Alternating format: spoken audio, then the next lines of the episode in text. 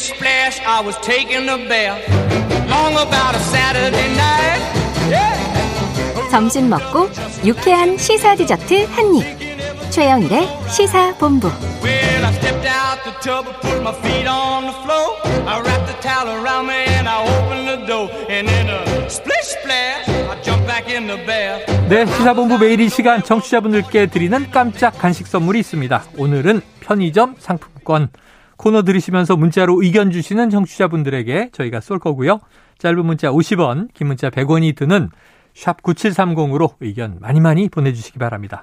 자, 주간 사건 사고 소식을 알아보는 배상훈의 사건 본부, 배상훈 프로파일러 나와 계십니다. 어서 오세요. 안녕하세요. 배상훈입니다. 네, 자, 지난주 아베 전 총리가 사제 총기의 피격당해 숨지는 정말 충격적인 사건이 일본에서 발생했습니다.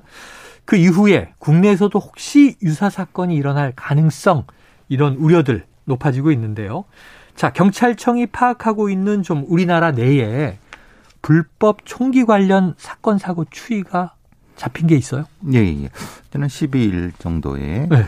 경찰청에서 최근 오 년간 음. 이천십칠 년부터 이천이십일 년 사이에 불법 총기로 인한 건수를 전체를 파악했는데 열일곱 건 정도인데요. 아, 있네요. 예, 예. 근데 고의적인 사고라고 하면 이건 사건이 될 수 있겠죠. 열 건이고 나머지는 뭐 일곱 건인데 전체적으로 불법 총기는 한국에서는 상당히 많이 단속을 하고 있고 음. 정기적으로 이제 단속 기간을 두고 하고 있어서 네. 줄어들고 있는데 그래도 끊어지진 않고 계속 발생하고 있다. 이렇게 볼 수 있습니다. 어, 오 년 동안 열일곱 건 음. 정도가 음. 있었다. 자, 불법 총기. 제, 제 이해력으로는 두 가지예요. 예. 실제 총기가 몰래 밀수되는 거. 예. 하나는 사제 총기. 예. 이제 만들어지는 거. 그 다음에 합법 총기도 있죠. 수렴용 예. 총기 같은 게 경찰서에 맡겨져 있죠. 크게 세 가지죠. 예. 그렇습니다. 자, 용산 대통령실 경호를 담당하는 백일 경비단. 일전에 이 실탄을 분실한 사건이 있었어요. 이거 사례에 들어갑니까? 아닙니다. 아까 말씀드린 열일곱 건은 이거는 들어가지 않습니다. 아, 이천십일 년, 이십일 년까지라? 아니, 근데 이제 범주로서도 이거는 들어가지 않습니다. 아, 왜요? 왜냐하면 지금 아까 말씀드린 이 열일곱 건에는 총기에 의한 사고, 아. 이런 것들을 얘기하는 거지, 아. 단순 분실 같은 경우는 포함되지 않습니다. 아, 이거는 뭐 실탄 분실이니까. 예, 예. 근데 문제는 예. 실제로는 총기보다 실탄이 더 위험합니다. 아, 왜냐하면, 총기보다? 예, 예.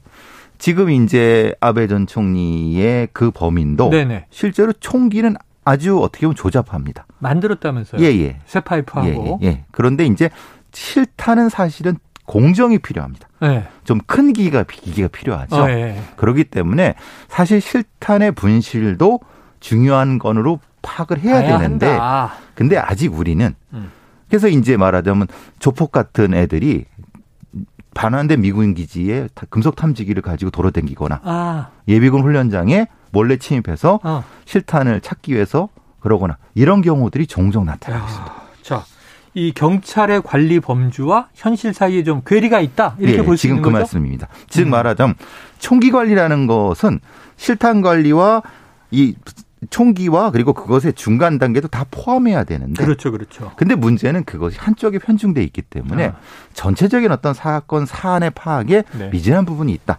이것이 전문가들의 음. 전체적인 자, 의견입니다. 총기 사건 사고 그러니까 네. 너무 총기라는 물건에만 그렇죠. 집중하는데 네. 주변적인 네. 또 위험성이 있다. 폭발물도 포함해야 되는 거죠. 아, 그렇죠, 그렇죠. 네. 네. 자, 불법 총기 관련해서 가장 최근에 발생한 사건이 있다면 좀 어떤 게 있을까요? 뭐 우리가 많이 아시는 오페산 사건이 있을 아, 수 있죠. 네네. 이천십육 년에 서울 강북구에서 이름은 성병대. 음. 아, 상당히 충격적인 사건이었죠. 매우 조잡한 총기류를 가지고 음. 시민을 살해하려다가 실패하고 네. 현장에 출동했던 아, 고 김창호 경관이 아, 살해당 경찰관이 그러니까 노렸다고 합니다. 네. 매복해서 뒤에서 공격을 해갖고 그때 음. 상당히 안타까워서 열어 있었는데 문제는 당시에 그 가지고 있던 총기가 무려 열일곱 정 폭발물, 아, 흉기 일곱 개. 폭발물? 예, 예. 흉기 일곱 개? 예. 근데 이거를 유튜브를 통해서 총기 설계법을 거기서 배웠다고 합니다. 스스로. 유튜브에서. 예, 예. 근데 이게 그렇게 뭐 정교하지는 않습니다. 네. 왜냐하면 일종의 어 작은 어떤 단발로 조잡하다. 한 번씩 한 발씩 발사될 수 있는 파이프 네, 같은 네. 건데 네.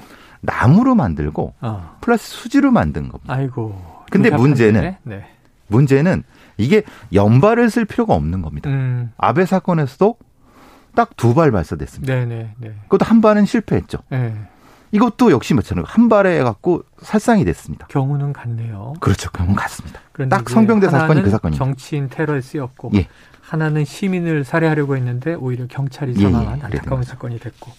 자, 이게 십여 년 전 사건이었던 것 같은데 장난감 총을 개조해서 만든 사건도 있었죠. 그러니까 지금 이, 이 사건들의 범주에는 네. 이것도 포함한 겁니다. 아. 말하자면 요즘에 어떤 뭐 흔히 말하는 비비탄 총 같은 경우도 네. 상당히 성능이 좋습니다. 아. 그래서 성능을 자체적으로 제한해 놓습니다. 그런데 그거를 거꾸로 제한을 풀어갖고 안전장치 네. 풀어서 실제로 길 가는 여대생을 공격해서 아. 쇠구슬 같은 걸 넣고 아이고, 네. 다행히 그 여대생은 큰 부상 입지 않았는데 음. 이천십사 년 대구, 대구에서 대낮에 음. 사십 대 남성이 여대생을 향해서 장난감 총을 개조한 겁니다. 네, 장난감 총을 개조해서 예. 위험하게 아주 위험하죠. 근데. 자, 지금 총기를 조잡하게 개조한 경우도 있고 아까 이제 큰 세 가지 범주 음. 처음에 시작할 때 말씀드렸는데 실총, 진짜 총, 이 직접 권총을 밀수한 사례도 있다는 거죠? 근데 사례는 이거는 좀 적습니다만은 적지만 매우 위험하죠. 네. 뭐 들어보셨을 겁니다. 부산항에 러시아 선원들이 던지기 수법을 한다. 네, 던지기 수법. 예, 말하자면 뭐 어떤 그 배에서 네. 좀, 좀 먼 바다에서 던져놓고 부표를 띄운 거 했다. 아, 그러면 건져가고. 그, 네, 그런 비슷한 건이 있어서 부산 지방경찰청에서는 상당히 많이 그걸 관심을 갖는데 네네. 거꾸로 이제 이천십오 년에 발생한 유성에서 대구 대전 유성에서 발생한 것은 네. 스페인산 총을 해 밀수한 겁니다. 네. 공격해갖고 스스로 이제 그 목숨을 끊은 용의자는 목숨을 끊었는데 문제는 이런 방식으로 말하자면은 직접 실총을 몰래 가져오는 경우도 있고요. 음, 음.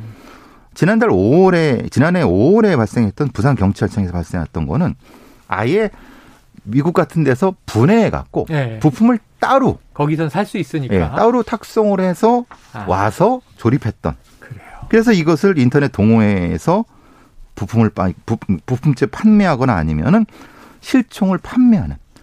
근데 이런 거를 보통 미국에서는 고스트건이라고 한다고 합니다. 아, 네네네. 분해해갖고 조립하니까 총열 번호가 없는 겁니다. 어. 그러니까 찾기가 어려워서. 그러니까 관리되지 미국, 않는 총기네요. 그렇죠. 미국 바이든 정부에서도 많이 신경을 쓰고 있는 부분입니다. 네. 그러니까 미국에서도 보니까 등록 총기는 오히려 사고가 적은데. 그렇죠. 불법 총기들이 문제다. 지금 이게 문제입니다. 네. 자, 여기, 여기에 대해서 그럼 국내 처벌은 어떻게 돼요? 처벌은 불법 총기를 제작하고 소유 판매할 경우는 총포도금 화약류의 법률에 의해서 음. 삼 년 이상 십오 년 이하의 징역과 삼천만 원 이상 일억 원 이하의 벌금. 음. 사실 형량은 굉장히 높습니다. 강한 거죠. 예, 예. 강한 처벌이죠. 예. 처벌은 강한데도 이게 이루어지고 있다. 이 걱정이 그 아베 전 총리 사건에서 피의자가 사용한 총기 조잡한데도 이런 정도의 살상이 가능하다 말씀하셨으니까. 자, 인터넷에 규제 없이 떠도는 정보들 이거는 어떻게 하겠습니까? 실제로 이 문제가 되는 거는 분명히 법이 있습니다. 그런데 음. 문제는 이 정보의 출처가 외국의 서버를 둔 사이트라는 겁니다. 아. 예를 들면 중남미의 뭐 니카라과라든가 이런 이런 데 같은데요. 거기를 어떻게 국제사법공조를 통해서 찾아가서 삭제할 네네. 수가 없죠. 음. 사실 상당히 심각한 문제는 그런 거예요. 그러니까 유튜버들은 그걸 찾아가서 보고 만드는데 음. 그게 또 우리나라에 와 있는 쓰리디 프린터 같은 경우로. 아, 네네네. 쓰리디 그게 또 프린터. 많이 있는데.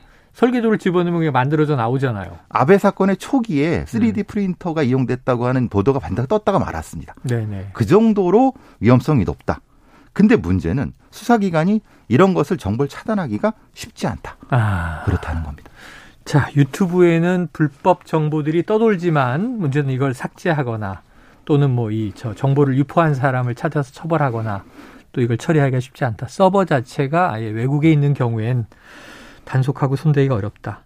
자, 그런데 이런 경우에 만약에 이제 뭐 총기를 제작해서 사건 사고의 당사자가 된 게 아니라 이런 좀 위험한 불법 정보를 유포하는 경우에도 처벌이 되긴 되는 거죠. 예, 그렇죠. 이런 경우 총기 제작 방법이나 설계도를 인터넷에 게시한 사람은 음. 이 년 이하의 징역과 오백만 원 이하의 벌금에 처하도록 법은 있습니다. 네. 그런데 문제는 여기에 적용되는 거가 거의 없다.